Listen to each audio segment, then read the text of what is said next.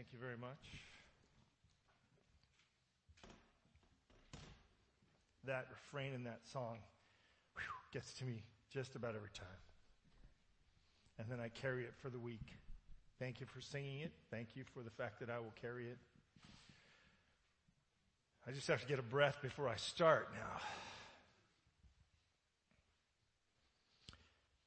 The manger is empty. The cross is empty. Tomb is empty.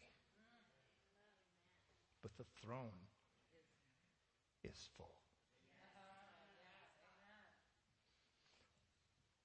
All of the things that we know scripturally, that we read about when we, that we talk about at Christmas, empty empty, empty, full. The culmination of Christmas is not Easter. The culmination of Christmas is the reunification of the Father and the Son. That's why, as I promised you last week, we can hang a wreath on the cross. Because Jesus triumphed over the cross and over sin via the cross into the presence of the Father, inaugurated once again to sit on the throne. I love the picture in Revelation as it describes this John is just out of his mind, confused. He's seeing things. Lamb as if it was slain. And the Son, the royal King of David. And the co-regent, one who will sit on the throne with God. And if you look carefully, at John's picture, there's only one throne and the occupancy just seems to flow in and out they are one and humans can't describe it. The throne is full this morning. During this holiday season, we've been talking about a little good news and Today I want to talk to you about the right time. You can do the wrong thing at the right time and somehow come off feeling a little bit right. You can do the right thing at the wrong time and turn up also being wrong. If you end up in the right timing, it seems to change a lot of things. People talk about timing lots of things, timing the market. It's apparently very dangerous. I'm not even courageous enough to understand what it is, let alone try it. They talk about timing your, your request, your ask. Make sure that you set everything up and everything's right when you go into your boss's office or when you ask someone to purchase this or do that or give this, you always try to get the timing right. Right time. What I want to say this morning, what I want to talk about this morning is that Jesus came at the right time. It was a long time of waiting for Adam and Abraham, the prophets. But the wait was not because it was wrong. The wait was because the right time hadn't come yet. And Jesus came at the right time. Also, in our discussions of things that are creating a little good news, we've been trying to tell you a story that's a good news story in the midst of all the stuff. I started to put some other adjectives on that, but just go stuff. That's going on around us. So I want to tell you a story about Jay. Um, an author whose name you may never forget. I have a hard time remembering authors' names, but this one I don't think I'll ever forget. Rosario, Champagne, Butterfield. Don't you love that? Doctor, PhD, Dr. Rosario Champagne Butterfield. She's written a few books. The book that I read recently is probably the only one of hers I will ever read. Her other books are on topics I'm not interested in. Interested in. If you get paid to speak, you get more money if you enunciate each syllable.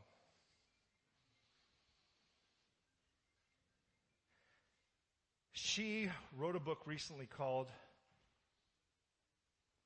The Story of an Unlikely Convert. If you look up Rosario Champagne Butterfield, the book will come up. It's truly the book of her that tells her conversion story. It's only five chapters. They're fairly long chapters. Don't think it's 100 pages. But it is, in fact, her walking us through what happened to her. What better kind of book than a book that is a testimony? She speaks of life after her conversion, and she, unlike most conversion stories, you get a whole bunch of I was a bad person and a tiny bit of then I fell in love with Jesus and then it's over. This one spends half of the book talking about what life was like, what life has become since her conversion. I love that about the book. And in the last chapter of the book, she talks about Jay. You see, Rosario and her husband were unable to have children. It's a very biblical sort of thing to have happen to you, I guess. And so they adopted children. They became foster parents.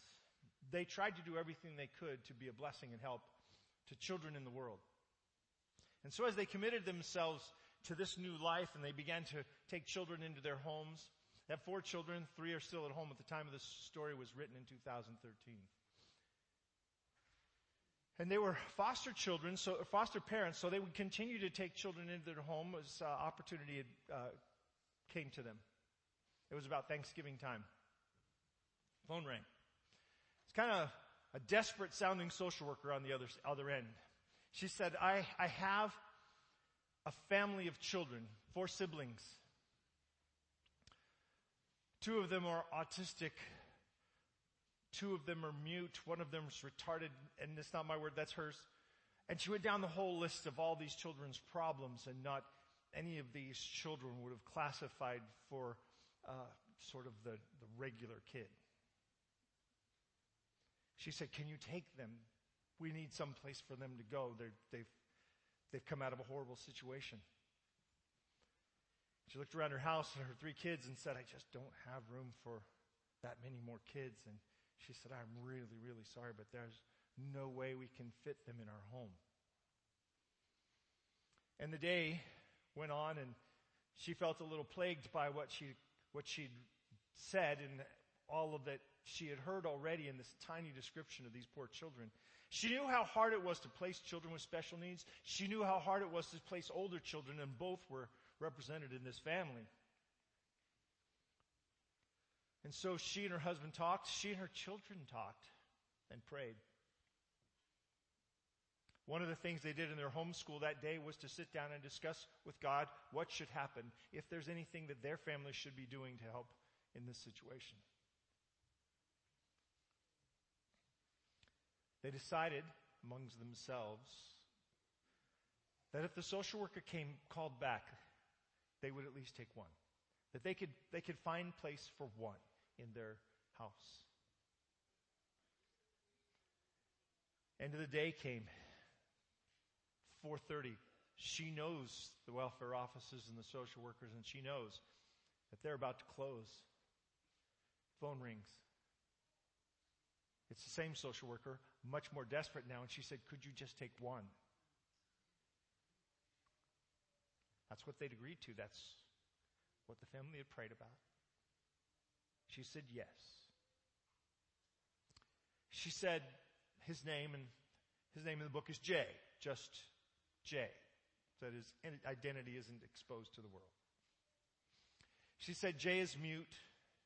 Jay is mentally retarded. But Jay needs somebody. Jay's seven or eight years old. Eight years old. No one wants him. What a life. What a world. To be eight and unwanted.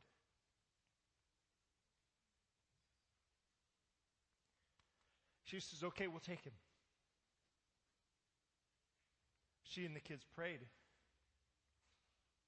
They piled into their minivan, which her husband calls the garbage can because kids and dogs and things. And they headed down to the social work office. They arrived after hours. Social worker was staying so that they could meet Jay. She said they got Jay, pulled him into the car, sat him down next to her son Knox, who was seven. Got them all buckled in, passed out snacks, hence the garbage can. Started down the road. And Jay sat in the back, snacking away. And Knox began to read to him or began to show him pictures in a book. And pretty soon, there were some giggles coming from Jay. Her heart was lifted. They got home, started to assess the situation, came to realize that Jay had uh, no coat. All his clothes seemed to have broken buttons, broken zippers, things that weren't functional. And so her mom went out to the store, bought some things. Word got to a neighbor that there was a need, so the neighbor brought a whole bag of things.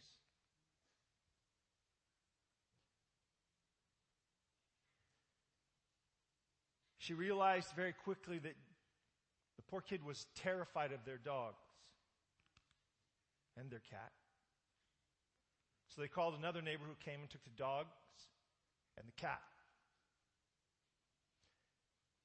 Found out in a little, little while later that he was terrified of the bath. And that the backyard was frightening. He'd never been in one before. They got through that first day. Knox had told her when they, when they were discussing how they were going to communicate, her seven year old, she said, how are we going to communicate with him? He doesn't know how to talk. Her seven year old said, she, her, her description, gave me a look and said, kids talk with their eyes, mom. We'll be fine.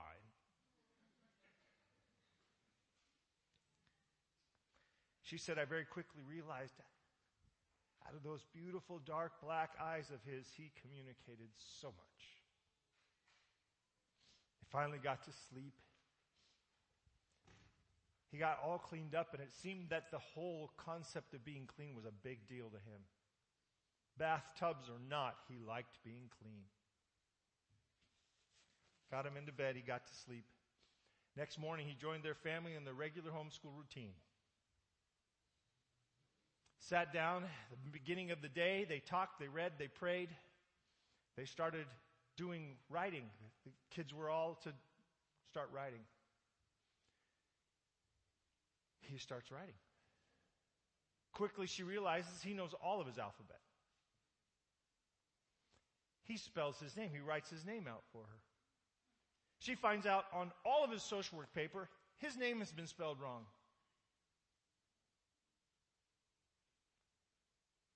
Pretty soon she finds out this boy's brain is just fine. She calls her husband and said, If Jay's retarded, so am I.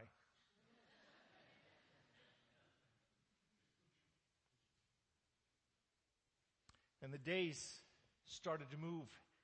As they finished their schoolwork, they went out in the backyard. The other kids, kind of acting as guides, took him through the backyard and introduced him to their big dirt pile that used to have been the garden that the kids took over with their trucks and shovels. He played in the dirt with the other kids. He went around and investigated the Tonka trucks, discovered the basketball hoop. And as they began to explore and understand the world around him, he began to smile a lot more.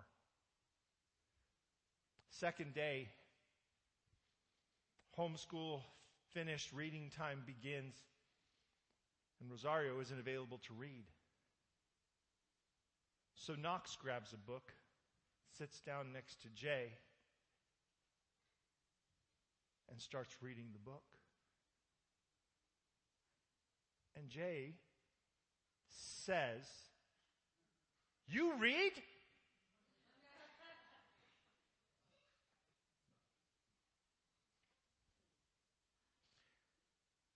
Wasn't that Jay couldn't read or couldn't speak.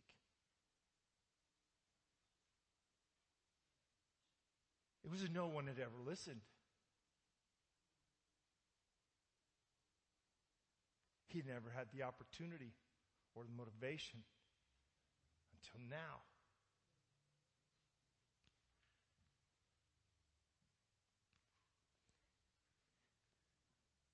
She got a call at the end of the week saying, We want to reunite him with at least one of his siblings. He's very close to his next youngest brother and who he really needs to be with, and so we're going to need to take him away. It had been a week of glorious discovery. By the end of the week, they were able to bring the dogs and the cat back.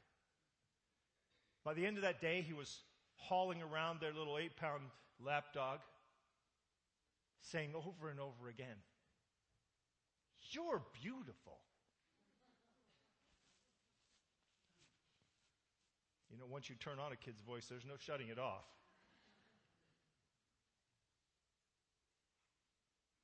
She asked him, Do you want to see your brother? She said his face lit up, his eyes lit up. He began to whoop, he began to holler. And it was clear he wanted to see his brother. She sat down to write a letter. She had 30 minutes before the social worker came. She wrote the letter to the next family. She told them she was praying for them. She told them about what they discovered about this boy who was neither mute nor retarded. She packed together his portfolio of things from that week so that they could tell. She told him how to spell his actual name. She told them that she had prayed for a Christian family, not knowing as she was telling whether they were or they weren't. She put some scripture in her note about blessing the less fortunate and caring for children. That evening, as the kids were wrapped up and put in bed, and she and her husband were finishing the day and kind of working through things, phone rang. It was Jay's new mom. You see, they weren't just looking to foster these children, they were looking to adopt them. And they wanted to keep Jay and his brother together. And she said, Your prayers today were answered. We are a Christian homeschool family, and we're looking forward to having Jay as part of ours. Why do I tell you this story? Because for all the tears it creates in us, it is a good story. It's good news. It's the walk of faith in a broken world that is only accentuated more because of the desperate need of one small child.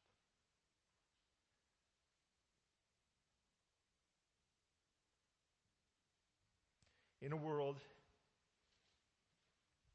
as messy as ours, good things still happen every single day. I bet if we spent the rest of the time just going from person to person to person, asking what happened to you this week that was good, we could spend hours hearing stories. Because there are plenty of stories. Let's not feed with the buzzards. Let's cruise around with the hummingbirds looking for flowers because the flowers are out there. We don't have to always find death.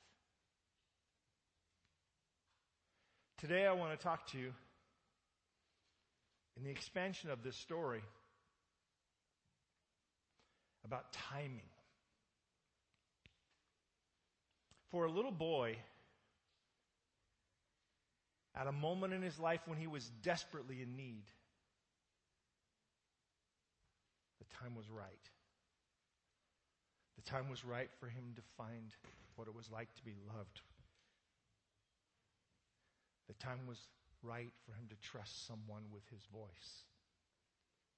The time was right for someone to see that he was very skilled and very intelligent.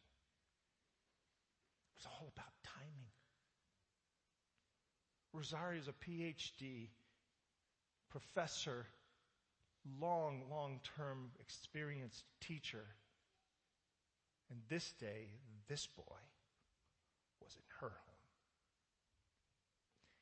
And she, because of all of that experience, immediately recognized the intelligence behind those smiling eyes. And she, who had two children who had been through foster care themselves, one was away during this, the beginning of the story. She had a place where people knew what he was feeling and would sit next to him, share things with him just love Him.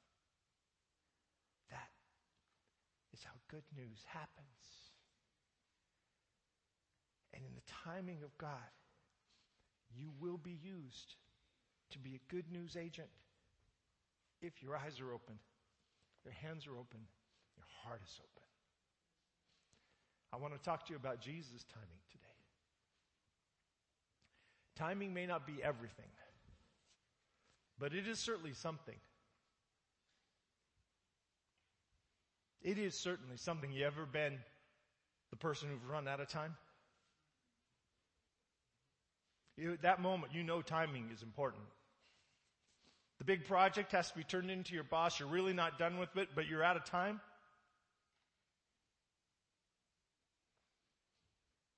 You're trying to get someplace that's 40 miles away on 20 miles of time. And at 80 miles an hour, you still run out of time. Your blood pressure's up.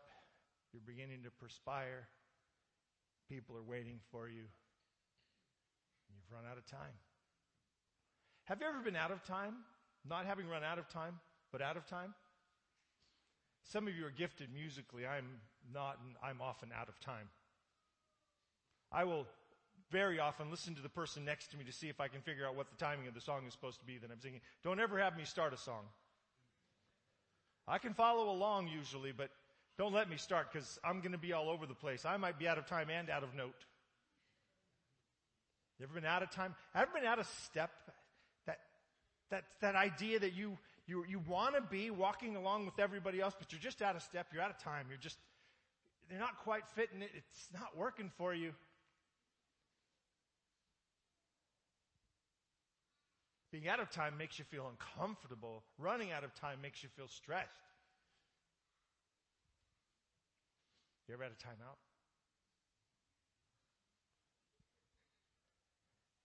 All you grown ups, do you ever get a timeout?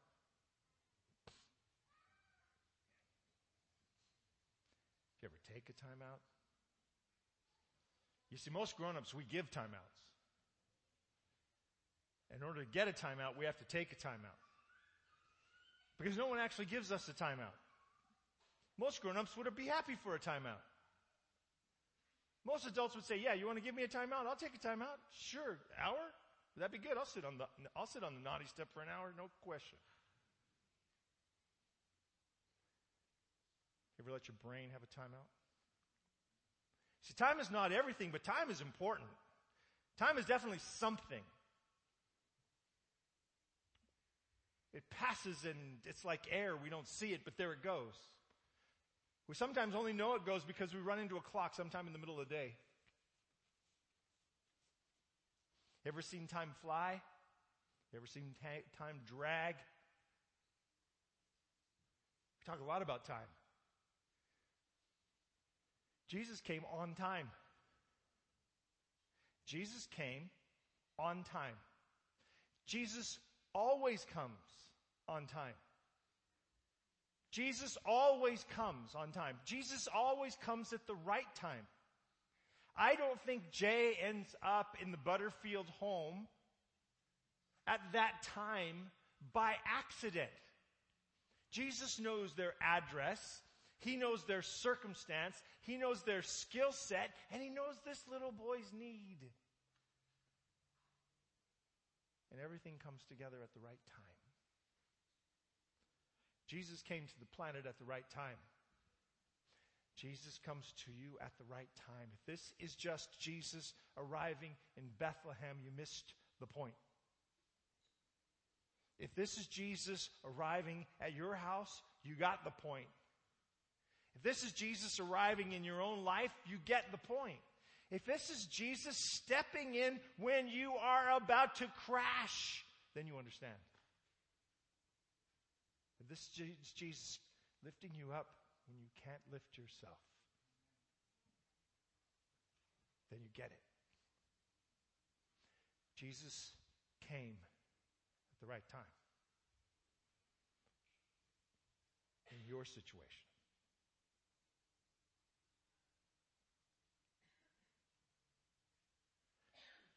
In Galatians chapter 4, Paul is trying to explain this to the Galatians. When the fullness of time had come, God sent forth his son, born of a woman. We talk about this at Christmas a lot. We use this text at Christmas a lot. In the, full, in the fullness of time had come. It was like there was a bottle that was not quite full and they were adding a little, adding a little, adding a little. Centuries go by, millenniums go by. They're adding a little, adding a little, adding a little, adding a little, adding a little. And finally, that time, time tank filled up to the brim. And when the fullness of time had come, Jesus showed up. In the meantime, while we were waiting time, from Genesis chapter 3 time all the way to Luke chapter 2 or Matthew chapter 1 time, the fullness of time had come. The prophets had spoken about this time. They described it 108 times about this moment. And Jesus, in fact, shows up in the fulfillment of all 108 of those things the prophets had laid down, even Daniel's timeline. In the fullness of time, God sent forth his son, born of a woman. There's a sentence. There's a sentence for a library of theology books fullness of time, when the time was right, God sent forth his son, born of a woman. He didn't just show up as the Godhead. He didn't just appear in the room like so many other times. Behold. Everybody screams and runs. Don't, relax, it's just me. Born of a woman, slipping into time quietly as unobtrusive as a child, as potentially revolutionary as a child, as full of potential as a child, as power packed as the clock starts ticking as a child. He slipped into the place quietly in a little backwater town, doesn't even have a bed, lays in a manger, which, by the way, remember, is empty. Family has to sneak him off to another country lest he get killed. Prophets have to speak to him, to them, for him. Angels have to come and interrupt.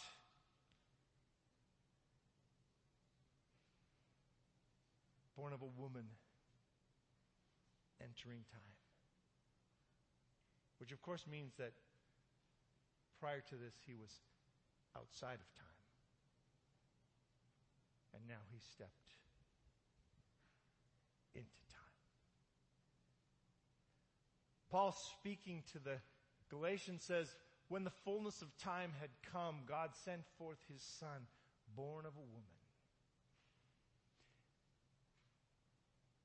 In Matthew chapter 1, time, the time is described a little differently. It's the right time for Mary and Joseph. Has anything ever come at the right time when you didn't expect it or didn't think it was the right time? Something showed up and you didn't find out until later that it was the right time? Someone showed up and you didn't find out until later it was the right time? There was no way for the family of the Butterfields to know what their impact on this little boy's life would be. But it was the right time, the right people, the right place, the right address the right influence, the right direction of the Spirit, the right voice of God. Boom. And a revolution happens in this boy's life in a week. A week. Mary is engaged. She's not yet married. Joseph and Mary are looking forward to their wedding. But before the wedding, and more significantly, before the wedding night, the Holy Spirit, the presence of God falls on her. And she becomes pregnant with a being who is fully human and fully man. And can I stop you right here and just throw a piece in here about this? If there is no adoption, there is no Messiah. Because this kid was born needing to be adopted by a father.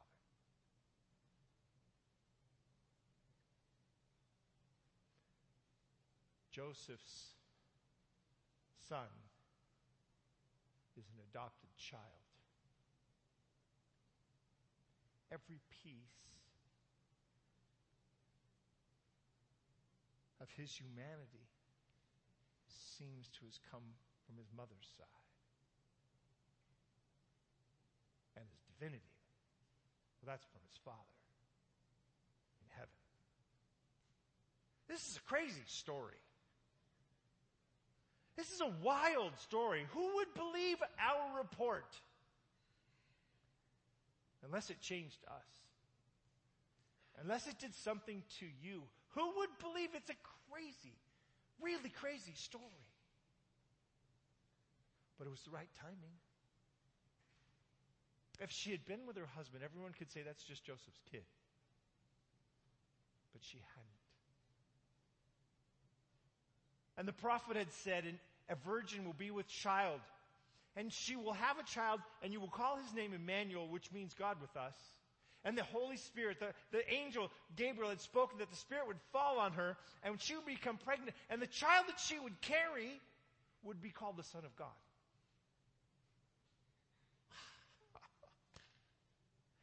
I don't know why you're not just sitting there as blown away as I feel right now because this is a wild, blow your mind kind of a story. We've heard it so many times that we act like this happens. It doesn't happen. It's happened once in the history of mankind. Praise the Lord. Fullest of time, God sent forth his son to be born of a woman. And oh, by the way, this had to be a woman who could provide a complete family, but had not yet been with a man. And so, in the right time in their relationship, in this moment that seemed like the absolute wrong time, God swept in. Sometimes God steps into your life and you're saying, anytime but this, God.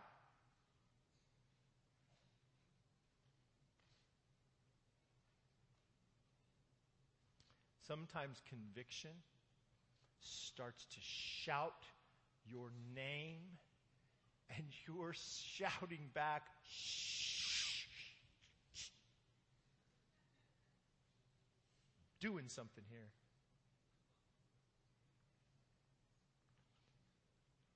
That's when I wish sometimes the Holy Spirit could just give me a right. Would have saved me a lot of trouble over my lifetime. Pick up a few bruises. And cause fewer of them.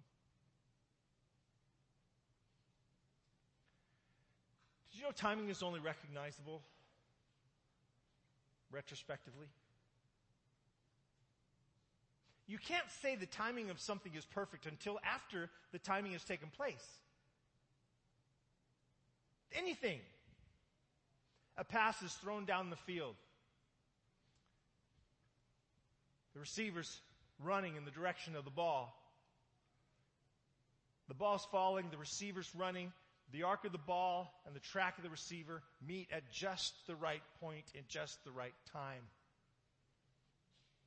my senior year in college, we were playing a rival team. We beat them. Just put that out there for now.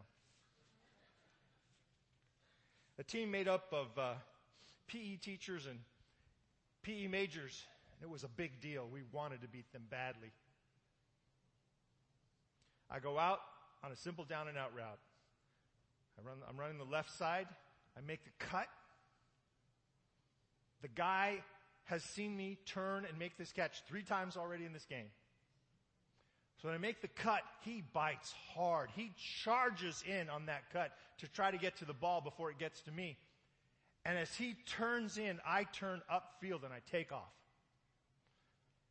In the time it takes for him to recover, I'm probably five, years, five yards in front of him. And here comes the ball. And it's perfect. Mark has laid it out there for me to run to it and he knows how fast I can run. And I'm just, I'm watching it fall into my hands. I got a little too carried away. And I got my body too far out over my legs. About this far from the ball, I fell flat on my face. You see, if you had seen that plan play out, you would say, touchdown. That guy's not catching that guy till he crosses the end zone. Nope. Wasn't touchdown. It's fall down.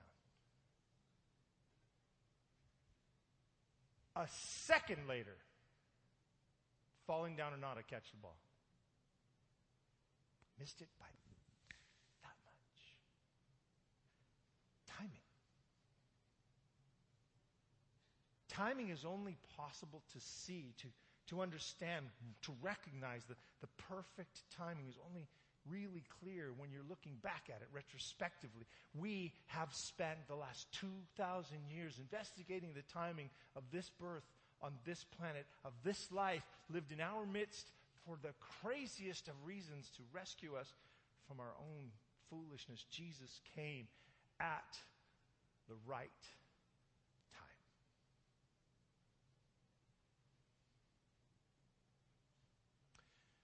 Jesus initiated the contact. This may seem like both obvious and irrelevant, but it is the most relevant point in the story. You go back to Genesis chapter 3. Adam and Eve sin. Jesus initiates the contact. When you look at Paul on the other end of the story in Galatians chapter 4, post cross, post resurrection, post the Annunciation of Christ, Jesus is back on his throne. And even in that setting, it is only here that we see and understand that God sent forth his. He initiated the contact. And just like the right time, if you don't understand that this is the most important fact in your spiritual life, you don't understand the facts. If you don't understand that the initiation of the contact that he gives, that he makes, that he takes, is done in spite of us, not because of us, we don't get the story. You can see it in the first day. Adam and Eve have just sinned. They're hiding from God. And there he goes, shows up again, offering the same relationship they had the day before. Personal, direct contact with God. In spite of their sin, in spite of yours, in spite of mine, Jesus always initiates the contact.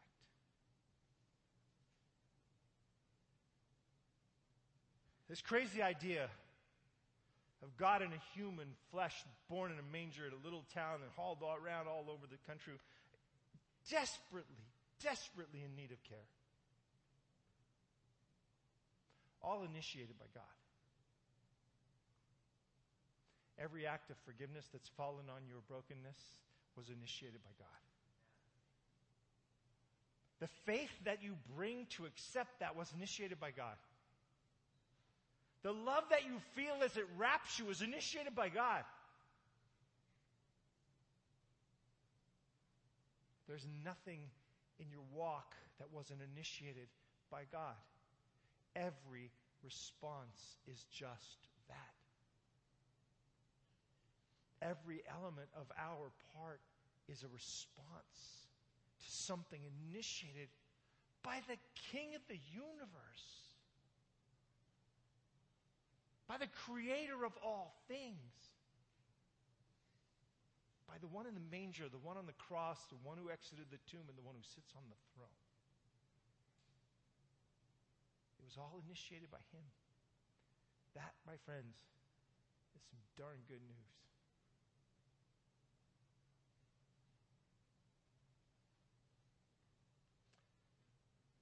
So, in all of these things, I leave you just one question I know everybody's waiting for this from the preacher. The last question. The last thing, the last slide, the last piece, the last moment. Because he came when he needed to be there. Did you accept that? Were you ready for that? He came initiating the relationship. Were you open to that? Were you dealing with that? You see, the last question in the story is if Jesus came for you, did you say yes? He came to get you, came to rescue you, he came to extend his love for you, he came to redeem you. Did you say yes? If He's initiated something today in your life and maybe making you uncomfortable, He's not messing with you. He's trying to help. If He's initiated a different kind of contact in your life this week than you had before, something that's convicting, something that's moving, something that's giving you a little bit of wiggles in your chair right now, the question simply is the same. Are you going to say yes?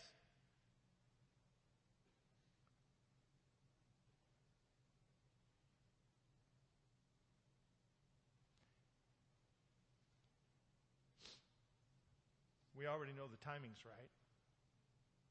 Right? Because he doesn't miss. We already know the motivations are right because everything he's doing is motivated by his great love for you and his desire for the best in your life. So if we already know it's the right time and that he has only the right motives, we have only one question left. Are we going to say yes? So I'm asking you today to say yes to him again. I'm asking you to say, ye- to say yes about the thing that's bugging you right now. I'm asking you to say yes about the thing that's convicting you right now. I'm asking you to say yes about the call that you feel in your life right now. I'm asking you to say less, yes about the thing that looks inconvenient or out of time right now. Because the story with only Jesus coming and out without anybody responding is an empty story. It's a great tale, but it's just, a, just an empty myth If the empty manger, the empty cross, and the empty tomb are the end of the story, and there's no full throne, and that throne is not also in your heart, then what story is there? Let's pray. Father in heaven,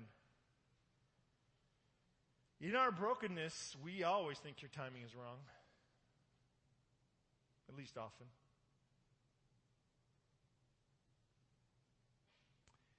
In the messiness of our soul, we have said no before.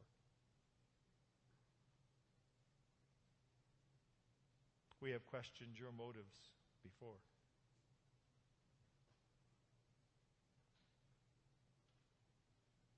Today, again, we need to say yes. Today, again, we choose to trust you,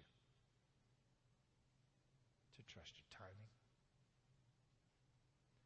to trust your motives, to trust you. We choose Jesus. Amen.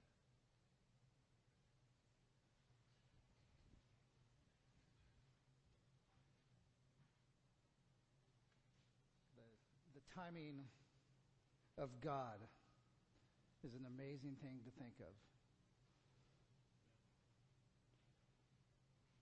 The important thing to remember, I think, with that is that it's not our time. It's not my timing. So I trust that you will wait on the Lord today, that you will wait for Him with patient endurance, that you will wait for His timing, knowing that the timing of God is always both in the future and right now. So we want to encourage you to share just the beautiful message of Jesus with others that you meet as we leave this place.